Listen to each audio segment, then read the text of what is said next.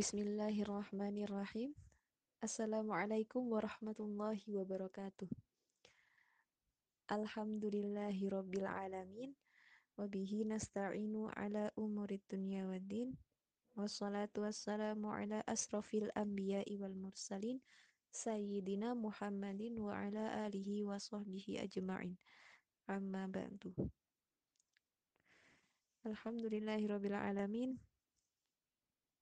Puji syukur kehadirat Allah Subhanahu wa taala karena atas limpahan rahmat, hidayah dan inayahnya kita semua bisa uh, berdiskusi dalam ngobrol ngobrol ngopi online ya. Ya.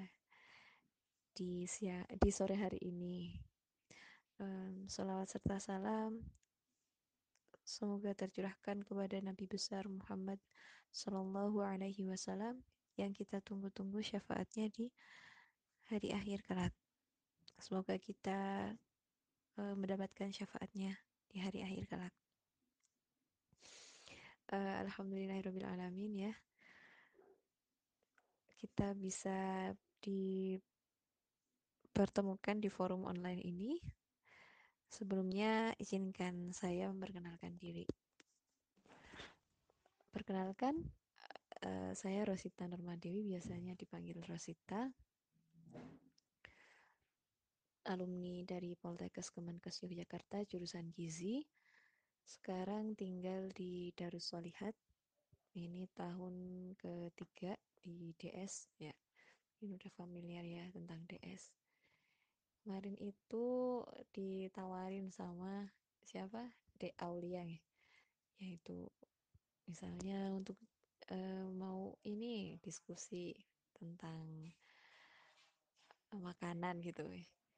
Ya alhamdulillah dapat kesempatan untuk bisa bertemu walaupun dalam forum online ini ya menyapa teman-teman yang mungkin uh, kita belum pernah ketemu sebelumnya ya. Oh, menatap muka juga belum pernah. Mungkin ada yang beberapa yang udah pernah ada yang belum ya uh, salam kenal mawon. Gitu. Sini saya akan menyampaikan sedikit tentang uh, gizi seimbang di tengah-tengah pandemi ini saat puasa ya. Gizi seimbang saat puasa di tengah-tengah pandemi gitu. Baik uh, kita udah menginjak hari keberapa berpuasa teman-teman hari ke ini berarti hari ke 8 ya? Hari ke 8 gimana rasanya? Udah dapat feelnya Ramadan belum? Tilawahnya uh, mungkin bangun malamnya terus atau menghidupkan malamnya kayak gitu. Ya alhamdulillah di DS ini masih uh, kerasa banget hawa Ramadannya ya pakai terawih yang 20 rakaat ya alhamdulillah di sini nggak pakai sosial apa physical distancing karena ya kita sama-sama untuk menegatifkan terkena corona. Jadi tetap jajar soalnya kan emang kita nggak keluar-keluar sama sekali dan protokolnya sangat ketat uh, untuk keluar itu harus pakai ini pakai itu dan habis keluar harus mandi begini begitu. Nah karena ini di DS juga masih ada kira-kira 50-an orang. Gitu. Jadi diusahakan yang keluar itu benar-benar ya diikhtiarkan bisa steril kayak gitu. Nah kalau untuk berpuasa nih kita udah tahu kan ya dalilnya dan itu sangat-sangat populer. Mungkin dah mungkin usianya dah berapa? 20 tahun ya. Mungkin 20 tahun itu udah sering dengar tentang dalil puasa ya surat Al-Baqarah Quran surat Al-Baqarah ayat 183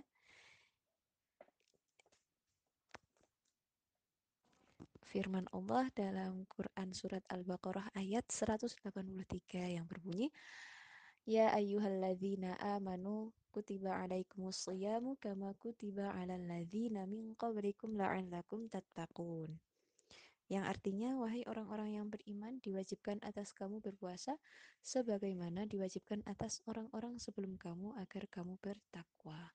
Jadi ending dari puasa itu uh, takwa ya, gitu. Jadi ini juga perintah Allah yang hukumnya wajib, wajib fardu ain kayak gitu. Jadi memang harus dipersiapkan baik itu dari jasadiah atau fisiknya, dari ruhaniahnya atau mentalnya, uh, ataupun dari ilmiahnya, dari fikihnya gitu. Nah, mungkin ini agak terlambat tapi nggak terlambat banget kan ya untuk membekali puasa ke depannya di bagian fisiknya kayak gitu. Terus kenapa sih harus dipersiapkan? Harusnya ini kan dari sebelum Ramadan kita mempersiapkan ya. Kenapa harus dipersiapkan? Karena agar Ramadan ini maksimal, tidak menyesal, juga tidak gagal. Jadi nggak cuma lapar doang yang didapatkan, tapi uh, kita dapat hikmah, dapat sesuatu untuk kita pelajari di bulan Ramadan ini kayak gitu dengan adanya pandemi ini juga ada banyak hikmah Allah dari pandemi ini yang bisa kita gali, bisa kita kaji dan itu bisa menguatkan kita. Oh, jadi kita bisa uh, menambah rasa syukur gitu. Gitu. Nah, kita masuk ya manfaat puasa dari segi medis itu gimana sih? Nah, uh, manfaat puasa dari segi medis nih ada beberapa nih detox. Jadi puasa itu jadi sarana untuk detoksifikasi tubuh, revitalisasi kinerja sel, jadi selnya itu berganti dan sebagainya. Uh, menyembuhkan peradangan, mengurangi kadar gula, meningkatkan pembakaran lemak, membantu menstabilkan berat badan, meningkatkan kekebalan tubuh. Nah, Terus gimana sih e, metabolisme tubuh saat berpuasa? Nah, tubuh saat berpuasa itu tubuh tidak mendapatkan energi dari zat gizi selama kurang lebih 14 jam kayak gitu. Nah, mungkin nanti e, akibatnya itu jadi hipoglikemik. Hipoglikemik itu jadi kurang gula hmm, jadi badannya lemas kayak gitu. Terus habis itu sembelit mah kayak gitu karena ada pemecahan energi. Nah, untuk itu perlu strategi pemilihan zat gizi yang baik. Oke. Di sini ada yang udah tahu zat gizi itu apa aja? Nah, zat gizi itu ada karbohidrat, protein, sama lemak kayak gitu. Ya, uh, ini untuk pola makan yang seimbang ya. Jadi uh, pernah dengar empat sehat lima sempurna kan ya? Nah, itu sudah tidak berlaku lagi di Indonesia. Uh, udah nggak relate lagi sama orang-orang uh, zaman sekarang. Yang lagi gencar-gencarnya itu ada uh, ini isi piringku sama empat pilar dan 10 gizi eh 10 pesan gizi seimbang. Nah, itu yang perlu digencarkan jadi kurang gencar dan itu isinya bagus banget sih kalau yang dari Kemenkes dari Persagi. Persagi Persatuan Ahli Gizi ya. Uh, untuk menu uh, pola makan yang seimbang tuh dimulai dari isi piringku ini. Jadi uh, sayuran itu ada di dua pertiganya setengah porsi makan ya terus makanan pokok juga dua per tiganya setengah porsi makan setengah piringnya itu. Terus ini uh, buah-buahan satu per tiga dari setengah piringnya tadi. Terus lauk pauk juga satu per tiga dari setengah piring tadi kayak gitu. Jadi um, protein atau lauk ya lauk kan biasanya identiknya sama protein ya. Bukan ya sayur-sayur sendiri buah-buahan sendiri lah makanan pokok makanan pokok sendiri gitu kan hmm, apa namanya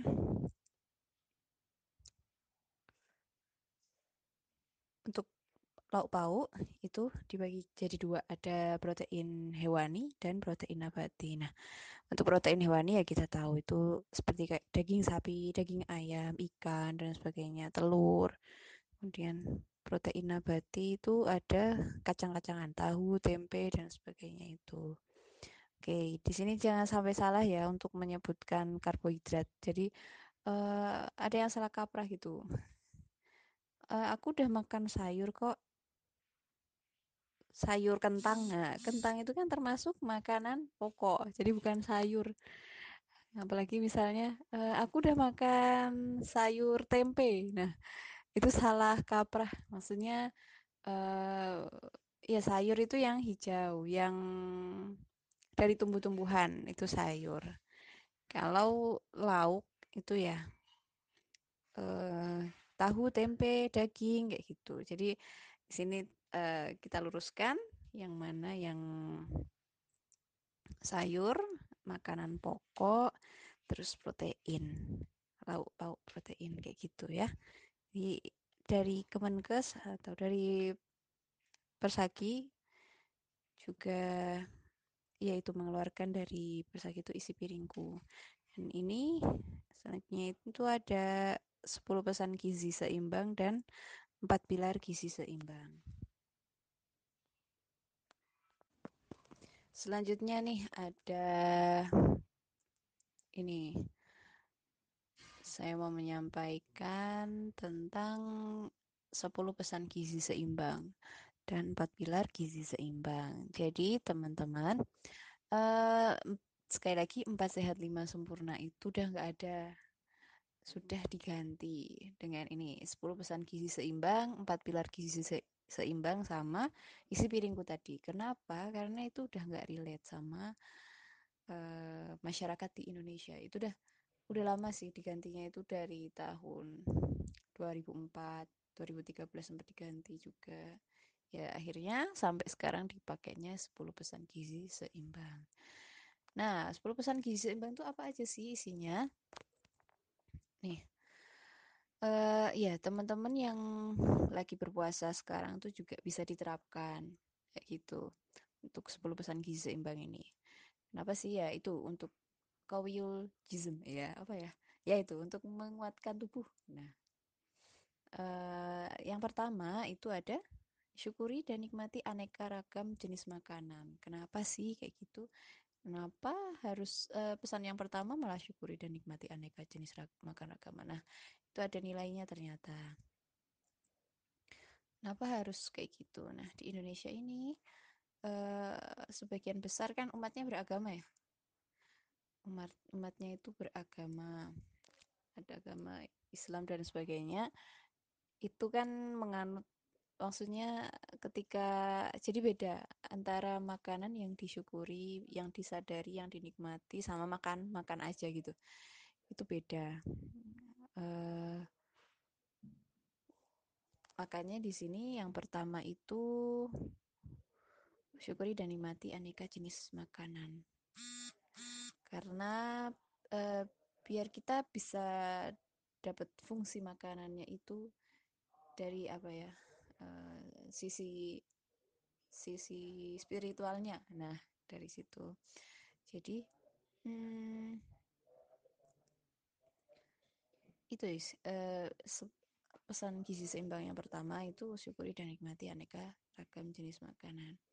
Lalu yang kedua banyak makan sayur dan cukup buah. Nah, sebenarnya idealnya idealnya itu sayur tiga kali sehari, jadi tiga porsi per hari sama buah-buahan itu juga 2 sampai tiga porsi sehari kayak gitu. Tapi emang itu ideal sih idealnya kayak gitu ya. Minimalnya sepekan itu harus ada buah lah. Minimal pepaya, mungkin pisang kayak gitu atau kurma kayak gitu boleh. Sering ya di sini eh, kalau Ramadan kan identiknya sama buah kurma gitu-gitu. Nah, itu penting untuk menjaga kesehatan tubuh. Untuk makan sayur yang cukup dan buah-buahan. Kenapa sih?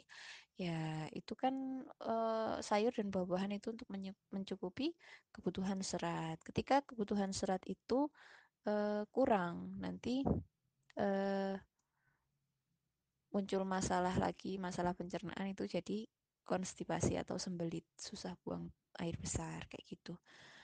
Makanya uh, um, sayur makan sayur dan buah yang cukup itu butuh. Yang cukup loh ya, bukan banyak. Nah, beda. Cukup sama banyak kan beda. Kalau cukup itu tertakar ya tadi. Uh, idealnya itu misalnya buah jeruk ya udah buah jeruk tiga kali kayak gitu. Uh, misalnya buah pisang pisangnya tiga kali kayak gitu. Nah itu sudah mungkin se sehari tiga kali sehari kayak gitu.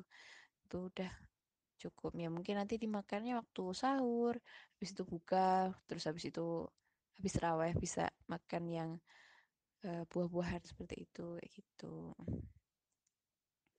itu yang pesan gizi pesan gizi seimbang yang ketiga kayak pesan gizi seimbang disingkat jadi PGS saja ya nah gitu. Yang kedua tadi. Jadi yang pertama syukuri dan nikmati aneka ragam makanan yang di atas meja. Terus habis itu yang kedua uh, banyak makan sayur dan cukup buah. Yang ketiga ini biasakan mengkonsumsi lauk pauk yang mengandung protein tinggi. Nah, kenapa sih harus mengkonsumsi protein? Jadi protein itu kan terdiri dari protein hewani dan protein nabati.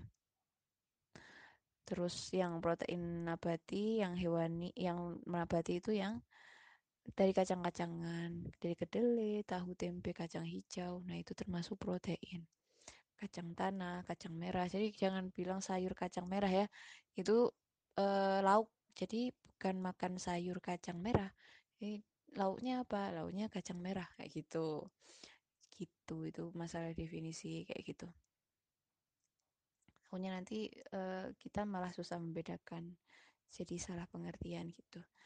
Uh, kalau yang protein hewani itu yaitu dari daging-dagingan, dari daging sapi, daging kambing, daging rusa, ya boleh, daging ayam, daging bebek kayak gitu.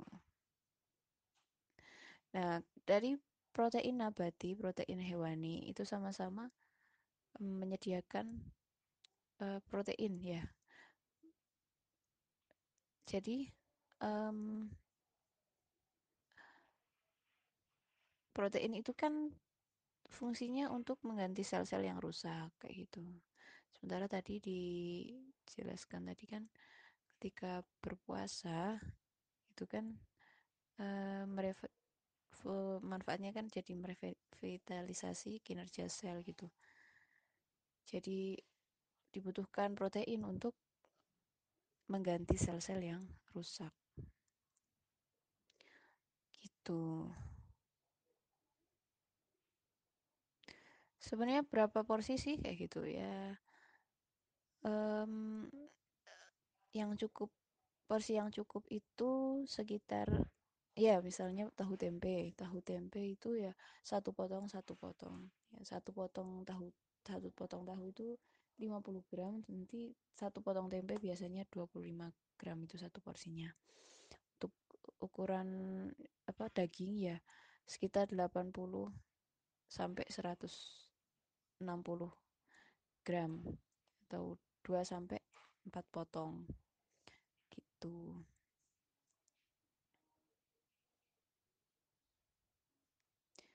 uh, ya jadi kenapa diperlukan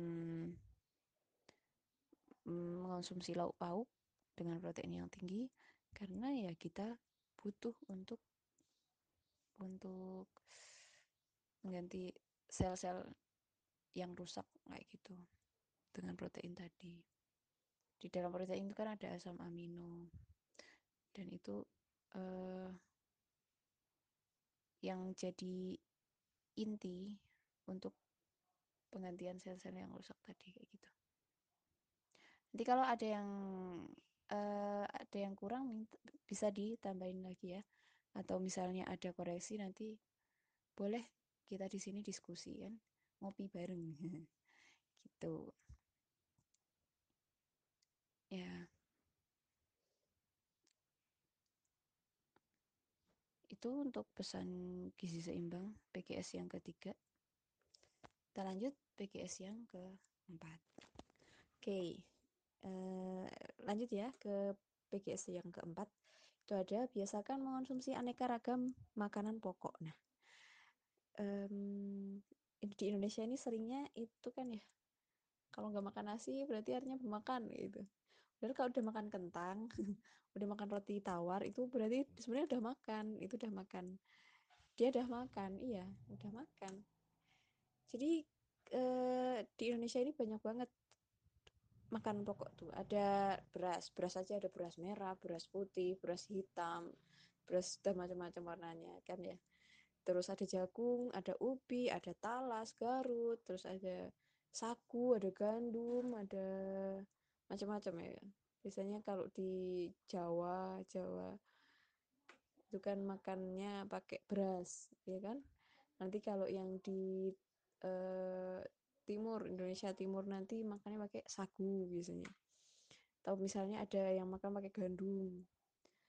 Tahu ini misalnya yang daerah Sumatera itu biasanya kan kalau udah makan pempek ya udah makan. Itu berarti udah makan. Ya itu isinya pempek kan ada tepung terigu apa tepung ya? Ada tepungnya kan ya? Tepungnya kayak gitu. Ya itu termasuk makanan pokok gitu Alhamdulillah ya kita hidup di Indonesia dengan beraneka ragam makanan pokok jadi eh, untuk pendoktrinan kalau makan belum makan nasi belum makan itu berarti sebenarnya kurang tepat kayak gitu nah Iya emang belum kenyang sih kalau misalnya belum makan nasi ya gitu. Tapi kan kita sebenarnya makan itu butuhnya cukup kan? Cukup untuk bisa kita alokasikan energinya untuk beribadah ke Allah, iya nggak? Iya, kayak gitu. Jadi eh, makan itu nggak harus kenyang. Yang penting cukup, energinya cukup untuk kita bisa beribadah lagi ke Allah kayak gitu. Dan ya itu relate banget sama sabdanya Rasulullah Shallallahu Alaihi Wasallam gitu. Jadi eh, Rasulullah pernah bersabda, "Mala abnu Adama wi'aan syarran min batnihi. Hasaba banu Adama akalatin yakumna solbuhu fa in kana ma fa in kana lah mahalata fa thulusun li ta'amihi wa thulusun li syarabihi wa li nafsihi." Ya, artinya eh, tiadalah memenuhi anak Adam wadah yang buruk dari perutnya. Jadi seburuk-buruknya tempat adalah perut. Kayak gitu. Cukuplah anak Adam makan makanan yang menegakkan tulang. Maka jikalau makan, maka jikalau makan, makanlah sepertiga untuk makannya. Jadi makannya sepertiga, sepertiga untuk minumnya, dan sepertiga untuk nafasnya. Jadi nggak semua eh, tiga per tiga itu untuk mm, makanan doang itu. Itu kurang tepat dan itu tidak sesuai dengan anjuran Rasulullah Shallallahu Alaihi Wasallam kayak gitu. Jadi mulai sekarang makannya makannya yang cukup aja ya, bukan yang kenyang. Jadi misalnya ada sol apa adzan terawih, adzan maghrib ya. Kita makan kurma satu sama seteguk air, terus habis itu sholat, eh, sebenarnya itu udah cukup kan untuk membatalkan puasa kayak gitu. Nanti eh, dilanjut lagi habis maghrib kayak gitu. Jadi jangan sampai kayak eh, balas dendam waktu buka semuanya dimakan. Ada cilok dimakan ada kolak dimakan. Sekarang masih ada gitu nggak sih? Kalau di rumah teman-teman masih uh, suka buat-buat gitu nggak?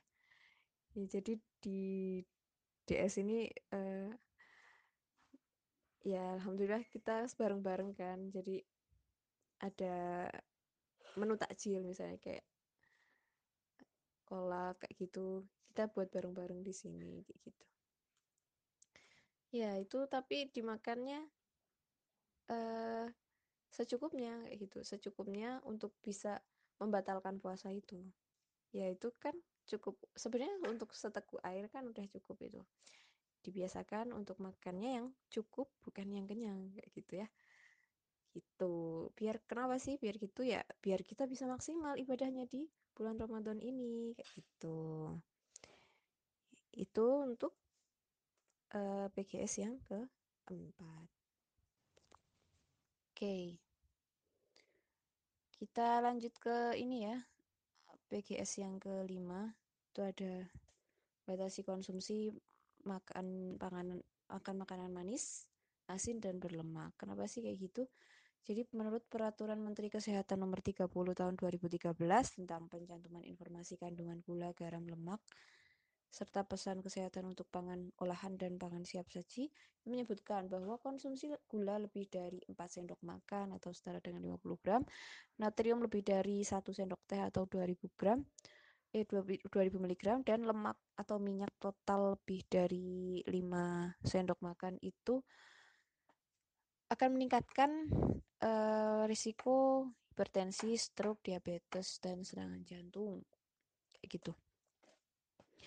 Sebenarnya informasi gula, garam, lemak itu sudah ada di label. Nah, nanti di pesan gizi selanjutnya itu ada uh, baca label kayak gitu.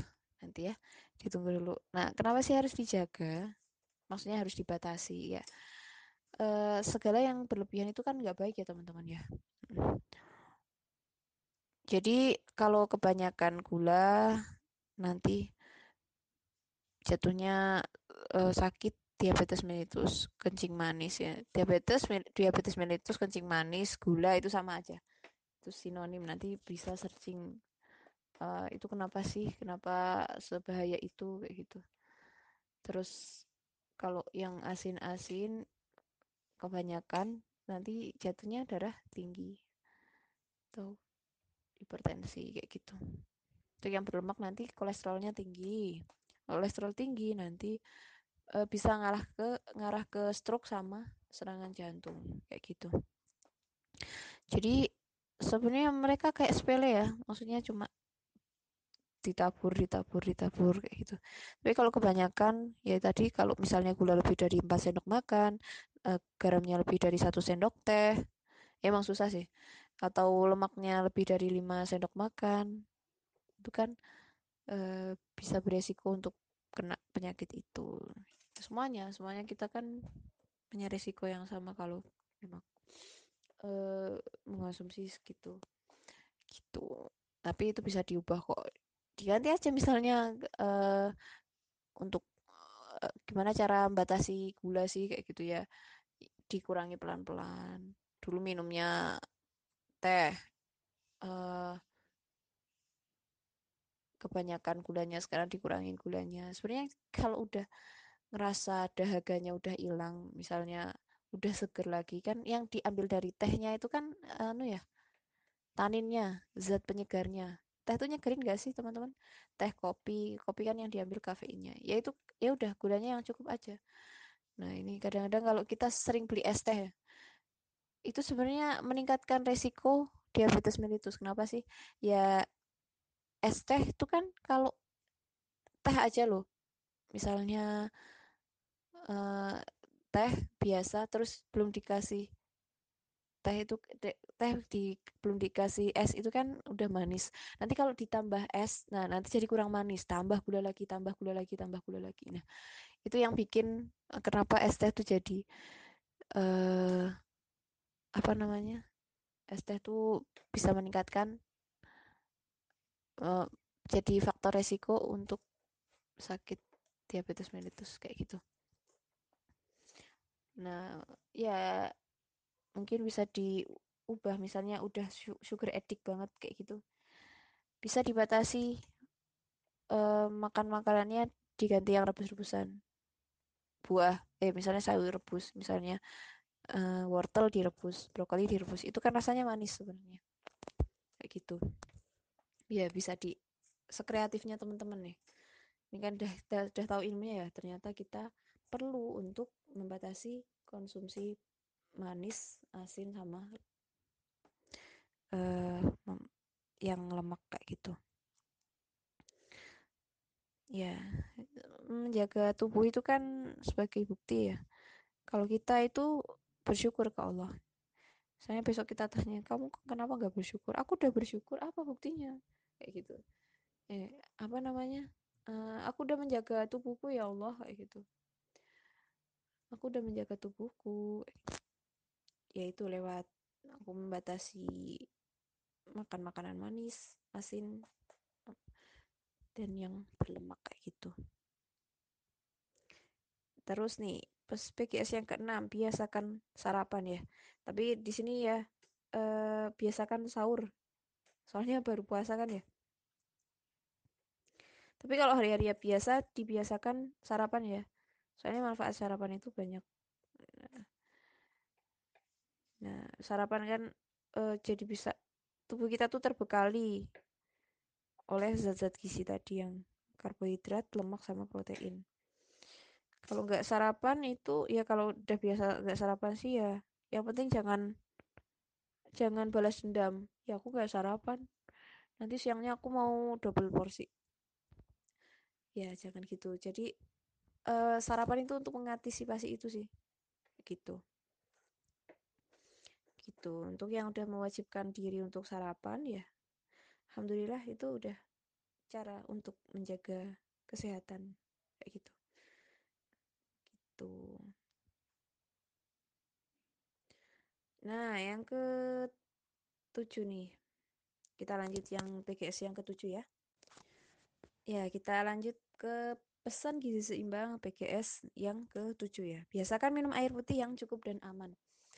Apa sih yang cukup dan aman? Ya, kayak gitu. Ya jangan banyak-banyak sih. Nanti kelebihan cairan juga nggak baik kayak gitu. Karena kan sebenarnya 70% dari tubuh kita tuh kan isinya air. Jadi emang harus dipenuhi kebutuhan cairan itu ada tips nih buat me mencukup mencukupkan apa ya untuk biar cairan kita cukup selama bulan puasa ini. Jadi kita tuh minum yang ini nih. Uh, gelas gelas kecil ya, gelas kecil yang ukuran 250 ml ya, segelas aqua itu aqua. Ya, segelas uh, air minur air mineral itu ya, teman-teman. Itu satu gelas setelah bangun sahur. Nanti sehabis sahur juga satu gelas. Terus satu gelas waktu buka puasa nanti satu gelas habis sholat maghrib terus habis itu uh, waktu uh, habis maghrib kan itu kita makan lagi ya satu gelas lagi terus habis itu habis sholat isya habis sholat isya tuh satu gelas lagi nanti sholat raweh habis sholat raweh satu satu gelas lagi lalu sebelum tidur juga satu gelas kayak gitu. Nah itu udah delapan gelas sehari kayak gitu. Itu ringan sih daripada kita minum dua gelas yang ukuran aqua ukuran air mineral yang 250 ml itu agak berat. Nanti jatuhnya uh, kayak begah banget perutnya penuh banget gitu. Yang kalau satu gelas satu gelas satu gelas ini kan agak ringan kayak gitu. Jadi satu habis bangun tidur nanti satu gelas. Nanti sahur satu gelas lagi. Habis itu buka puasa satu gelas lagi. Terus habis sholat maghrib sholat habis sholat maghrib satu gelas lagi. Nanti habis makan malam satu gelas lagi. Um, apa namanya? Habis sholat isya berarti satu gelas lagi. Habis sholat tarawih satu gelas lagi. Sebelum tidur satu gelas lagi gitu untuk nyicil nih buat uh, biar cukup uh, kebutuhan cairannya gitu. Karena kalau udah dehidrasi itu tuh jadi repot. Kenapa?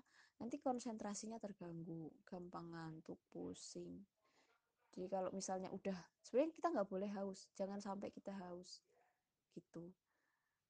Uh, karena haus itu udah tanda-tanda dehidrasi kayak gitu. Dehidrasi itu apa sih? Kekurangan cairan ya itu tadi harusnya kita butuhnya itu eh, uh, 70% dari tubuh kita tuh sebenarnya butuh air gitu tapi kita um, konsumsinya baru 20%. Nah, itu udah dehidrasi banget. Tanda-tandanya apa sih? Nanti kalau uh, dehidrasi itu bisa dilihat dari air kencingnya. Semakin kuning, semakin coklat, semakin pekat, itu berarti orang itu lagi dehidrasi. Kalau udah gitu ya berarti kita um, minum minum yang cukup kayak gitu. Terus uh, untuk untuk minum ini kita kurangin ya yang minum minuman bersifat diuretik maksudnya yang memperberat kerja ginjal jadi kita baik-baiklah sama ginjal ya itu emang harus organ tubuh yang harus dijaga. Karena misalnya emang udah rusak susah ya kan? Mungkin ada saudaranya atau tetangganya yang rutin cuci darah. Nah itu kan ginjalnya udah rusak. Udah maksudnya uh, untuk bisa mengeluarkan cairan. Jadi emang ada cairan eh, ada uh, partikel-partikel yang sisa-sisa itu harus dibuang ya misalnya amonia kayak gitu-gitu. Itu harus dibuang dari dalam tubuh kita. Kalau enggak nanti jadi racun. Makanya ada ginjal. Ginjal kan sistem eh, masuk ke organ sistem eks ekskresi ya. Um, jadi usahakan bulan puasa ini pun juga untuk bulan-bulan selanjutnya bulan Muharram, Dzulhijjah, untuk apa besok bulan Rabiul Awal, Rabiul Akhir, Syawal. Nah, itu tetap dijaga apa asupan cairannya. Dengan tidak tidak me, me, ya meng, membatasi menghindari lah ya ini menghindari makan makan makan eh minum minuman yang bersifat diuretik kayak kopi teh coklat gitu. Ya itu takutnya nanti kerja ginjalnya itu berat. Ya boleh sesekali boleh kok. Misalnya ya tapi jangan terus-terusan misalnya habis buka minumnya teh. Nanti habis uh, habis sholat terawih teh lagi. Habis itu nanti mau ngelembur ngerjain tugas ngopi kayak gitu. Nanti itu kasihan ginjalnya benar-benar kasihan ginjalnya. Kalau udah kayak gitu berarti harus diimbangi dengan minum air yang cukup tadi gitu. Jadi idealnya itu kita 2 liter per hari. Ya 8 gelas. 8 gelas itu kan isinya yang tadi aqua yang kecil tadi 250 mili 250 mili. Ya 2 liter per hari.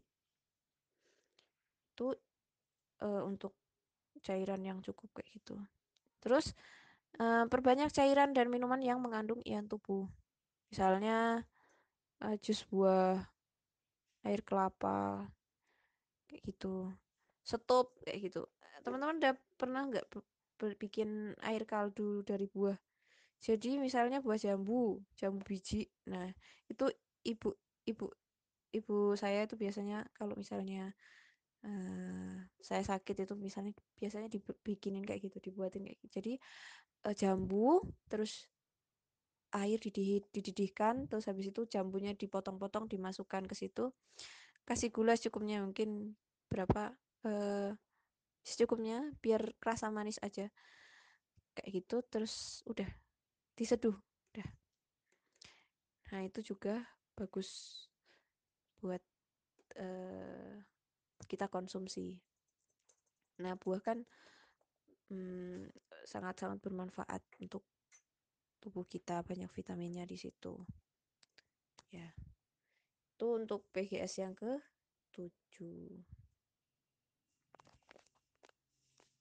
ya yang untuk PGS ke 8 ini biasakan membaca label pada mak makanan kemasan. Kenapa sih harus dibaca labelnya?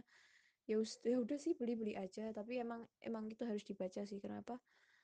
E, keterangan label itu membantu konsumen kita untuk mengetahui bahan-bahan yang terkandung dalam makanan tersebut. Kayak gitu. Ini untuk orang-orang yang misalnya harus dibatasi gulanya atau e, natriumnya harus dibatasi gitu. Itu perlu. Tapi kita seringnya kalau uh, lihat makanan tuh baca labelnya apa deh eh apa baca labelnya label harga ya biasanya teman-teman. Atau ini ya dari label itu kita bisa tahu tanggal kadaluarsanya kapan kayak gitu. Ya jangan sampai kita mengkonsumsi makanan yang udah kadaluarsa terus selanjutnya yang sembilan nih cuci tangan pakai sabun dengan air bersih yang mengalir. Itu relate banget sama kondisi kita sekarang ya. Habis keluar dari rumah harus cuci tangan habis pegang ini itu cuci tangan cuci tangan. Ya itu penting banget sih sebenarnya. Penting banget. Nah sebenarnya cuci tangan tuh nggak sembarangan cuci tangan sebenarnya. 20 detik eh. harusnya 20 detik tuh untuk cuci tangan nih uh, jadi ada alurnya untuk bisa benar-benar cuci tangan tuh yang bersih itu ada alurnya. Jadi uh, basahi tangan pakai air bersih yang mengalir yang mengalir ya jangan yang dikobokan kayak gitu. Karena itu uh, bakteri-bakterinya kumpul di situ kalau misalnya dikobokan. Jadi di air yang mengalir. Lalu kalau dibasahi digosok telapak tangan punggung tangan sela-sela jari ya. Udah pada tahu ini gak sih uh, 6 langkah cuci tangan? Nah itu. Itu bisa dipraktekkan. Terus bilas dengan uh, bersihkan aja juga bawah-bawah kuku.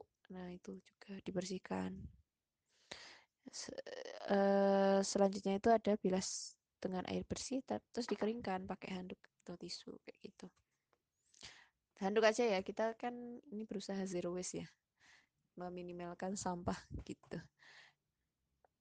Ya um, mencuci tangan pakai sabun itu kan penting banget untuk menjaga kebersihan gitu. Nah yang terakhir nih lakukan aktivitas fisik yang cukup dan pertahankan berat badan normal. Ya Kenapa kita harus melakukan aktivitas fisik? Nah, aktivitas fisik itu kan penting ya untuk menjaga kebugaran jasmani. Jadi kita perlu untuk olahraga ya. Kalau sekarang kan ya mungkin olahraganya senam. Kita kita tonton itu yang di YouTube terus habis itu kita praktekkan. Nanti itu keringetan sendiri kok kalau kita benar-benar mempraktekkan.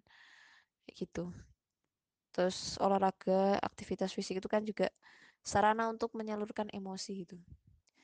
Jadi ada temen asrama itu yang kalau bad mood kalau misalnya lagi kesel itu uh, dia bersih bersih bersih bersih jadi bad moodnya itu berfaedah.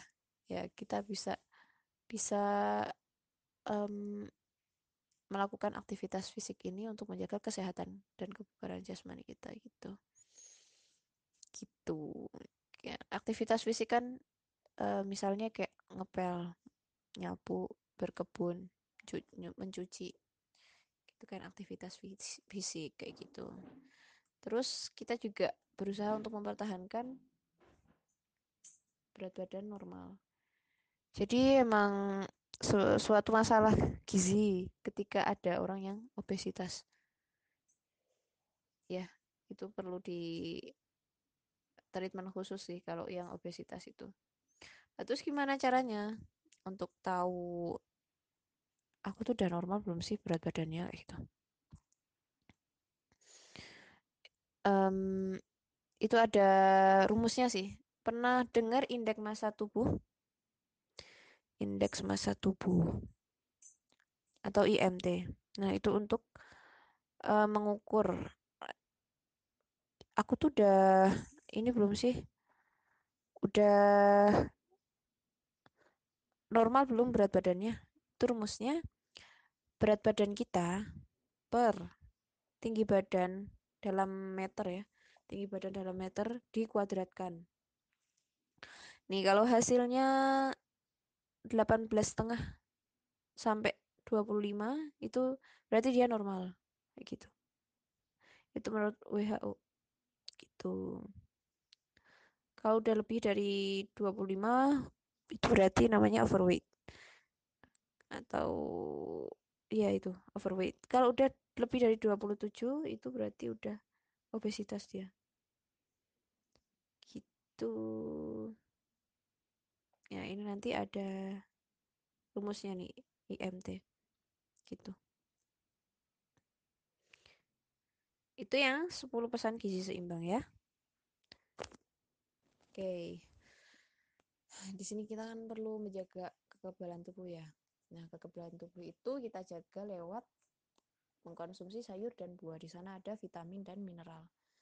Nah ini uh, vitamin A misalnya vitamin A itu untuk mengatur sistem kekebalan tubuh iya tangan di sini harus menjaga imun, iman dan dalam tetap kondisi aman ya. Nah, vitamin A, vitamin C, vitamin E. Nah, itu itu vitamin-vitamin yang berkaitan dengan uh, sistem kekebalan tubuh. Ya, zinc juga kayak gitu. Ya, semoga kita bisa terhindar dari wabah ini ya, maksudnya dari penyakit corona ini. Hmm, terima kasih atas waktunya untuk moderator yang sudah memberikan waktunya kepada saya. Uh, semoga yang sedikit tadi bermanfaat, mungkin bisa kita cukupkan.